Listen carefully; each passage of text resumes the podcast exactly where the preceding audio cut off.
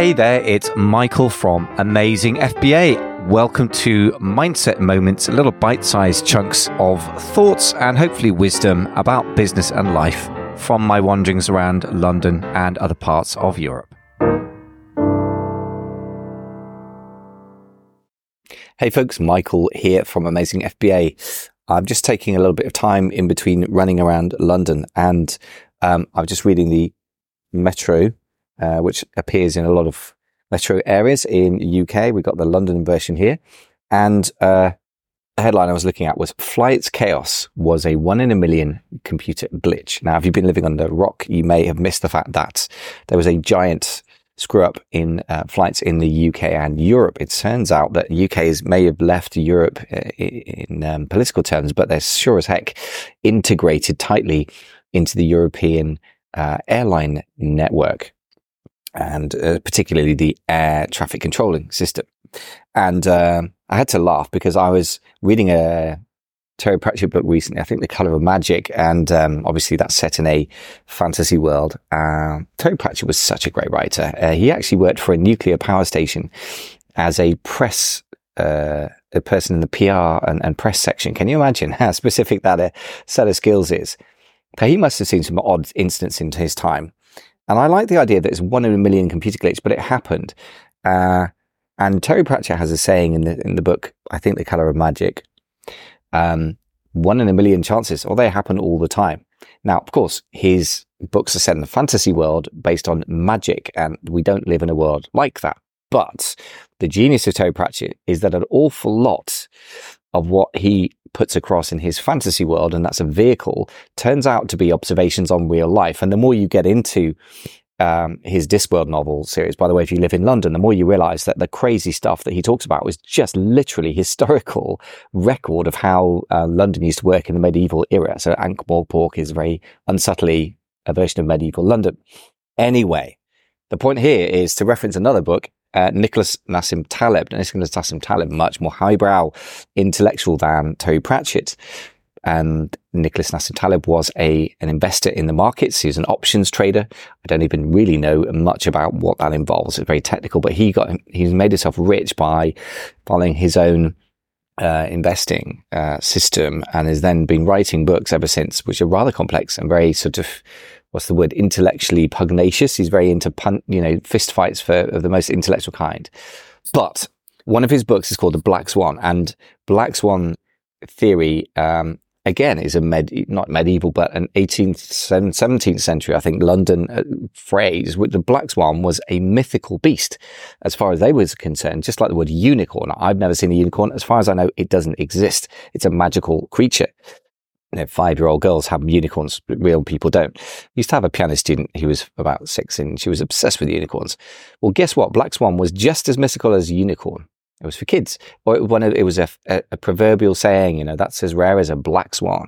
In other words, it never happens because it doesn't exist, right? Well, wrong, because of course, when the English the British went to Australia in the 18th century, sometime in the 1750s, I think, something along those lines, be a decade or two earlier or later, they discovered black swans, literally.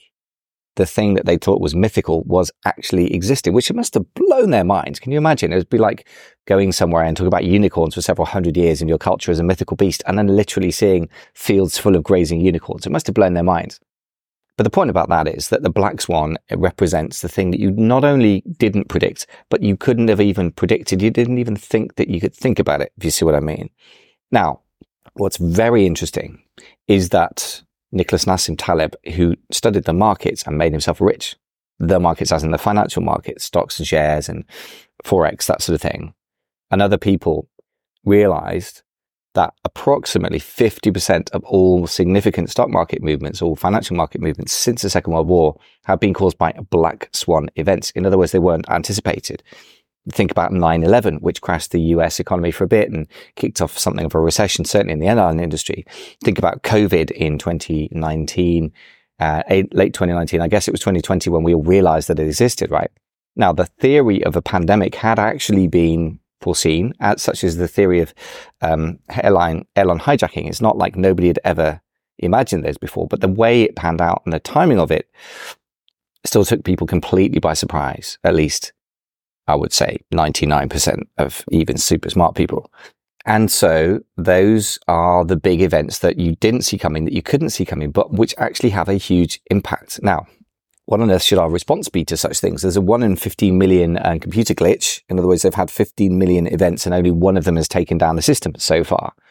But these things actually do happen. So how do you prepare for the unpredictable, as in not just the randomness of life, but the complete lack of predictability in the strict sense of predictable? We cannot predict Black Swan event by definition. How do we handle that?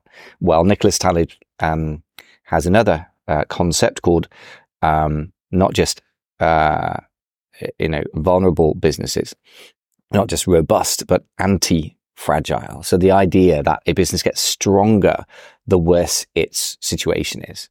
Now, I would start by saying if you've got a business or a life situation, you want to have a robust system to start with rather than a fragile one. Clearly, this flight's management system was fragile because they went from, I believe, I'm just reading the paper here, they could handle 400 flights by using the software, but only 60 manually. So they had a backup system. So it was robust in that sense, but it wasn't robust enough. I guess that, if you've got a good system that works really, really well, there's a reason why you use it.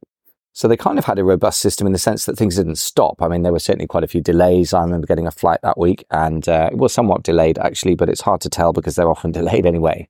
But I guess they had a kind of quasi-robust system. So they had redundancy, which is one of the things systems engineers think about. And obviously, they kind of had a working system there and it kind of kept going, even though it was imperfect. So I would say it wasn't the worst results. And you could think of that in a business, for example, if you sell mostly on Amazon, but you have a Shopify store, or maybe you sell on Etsy.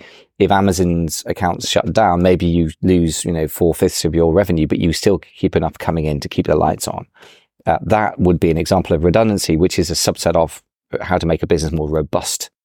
To make things anti-fragile, though, that's actually a much abused word amongst the few people, I suppose, that know the concept. People tend to mean robust, and I don't think that's what it means. Anti-fragile, I guess you could call it counter-cyclical, is this thing that is actually gets better the worse the environment is. For me personally, I think that, you have retail examples, and look, I'm being joined by a little squirrel here. Sorry, squirrel. Don't know if he's counter-cyclical. He's certainly perceiving risk in me, although he looks quite curious about this conversation. Maybe he's got something to add. If I were in the Terry Pratchett world, I'm sure he would talk. He looks like he thinks I'm going to feed him, but I'm not. Anyway, so the cute squirrel may have something to add to the conversation. Looks like he's gone. So where was I? Yes, anti-fragile. If you are looking across business types as a whole, what would be an anti-fragile business for me would be counter-cyclical. For example, something I have fantasies. I have weird fantasies because I'm a bit of a business nerd. Fantasies about buying a bankruptcy practitioner business or an insolvency practitioner. Because if the economy gets worse, they will get busier and busier, of course, as bankruptcy comes through.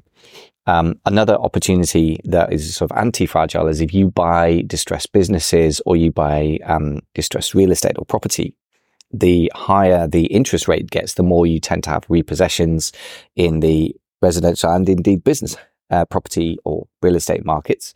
So weirdly enough, there are actually, the more you think about it, quite a few anti-fragile opportunities in life. If you're in e-commerce, I would say a couple of specific things. First of all, certain types of products are really flying off the shelves in these straitened economic times that we mostly find ourselves in. In the UK, it's not an e-commerce example, but it's a retail example. Lidl, the supermarket chain that focuses on value, is getting bigger and bigger. It's getting more and more stores added, more locations if you're American.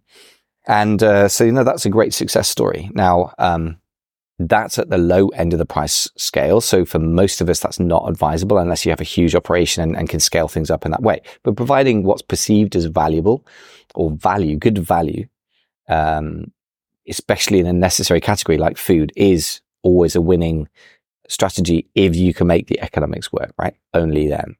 But actually a simpler and more robust, again, strategy is to make sure that you survive while selling in a category that has a future, that is contracting slightly and where your competitors go out of business and you don't.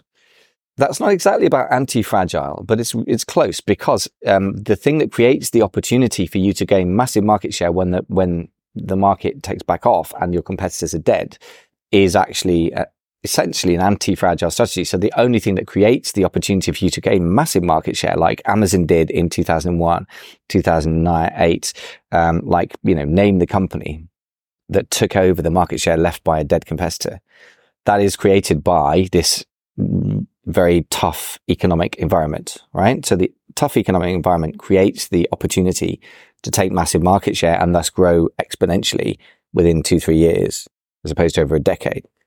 COVID was like that, for example. So e-commerce took a lot of market share of the retail game from physical brick and mortar stores, most of whom were shut down. So again, being the last man standing or last person standing, when your competitors die out, is a kind of blend of anti-fragile, but also just robust. So let's put it in simple terms to wrap this up. In crazy times, and there's always a possibility of crazy times, even if they're not here yet, you need to, first of all, have a plan B, redundancy, just like they had with the air traffic controllers. They managed to keep things going, albeit very slowly, manually. So do you have a backup plan? Do you have a backup sales channel? Do you have a backup person who's a manager? If you fall ill, do you have somebody who can step into your place, etc., etc.? Redundancy. Do you have a robust business that can survive tough times relative to your competition? If you can answer yes to those things, at least you've got a robust business. But my ideal for myself and for anybody who follows me would be to get an anti-fragile business. Can you have a business? Hard to do, but really amazing. Can you have a business or a part of your business or an additional investment or business income stream that actually gets better the worse the economy gets? That's not an easy one to answer, but it is possible. And I'm giving you a few examples today. So my challenge to you is a kind of intellectual and yet very, in the end, financially real challenge is, can you find something is proof against those 1,000,000 to 1 chances that happen every day? Because they kind of do. Black Swan events, remember, have driven 50% of all stock market movements since the Second World War. That's a ton. That's half, of course. So what are you going to do in response to that reality? Look forward to your thoughts. If you're on some social media platform, which I will be posting this on, let me know your thoughts below. Thanks for thinking. Do you want to grow your business bigger and faster?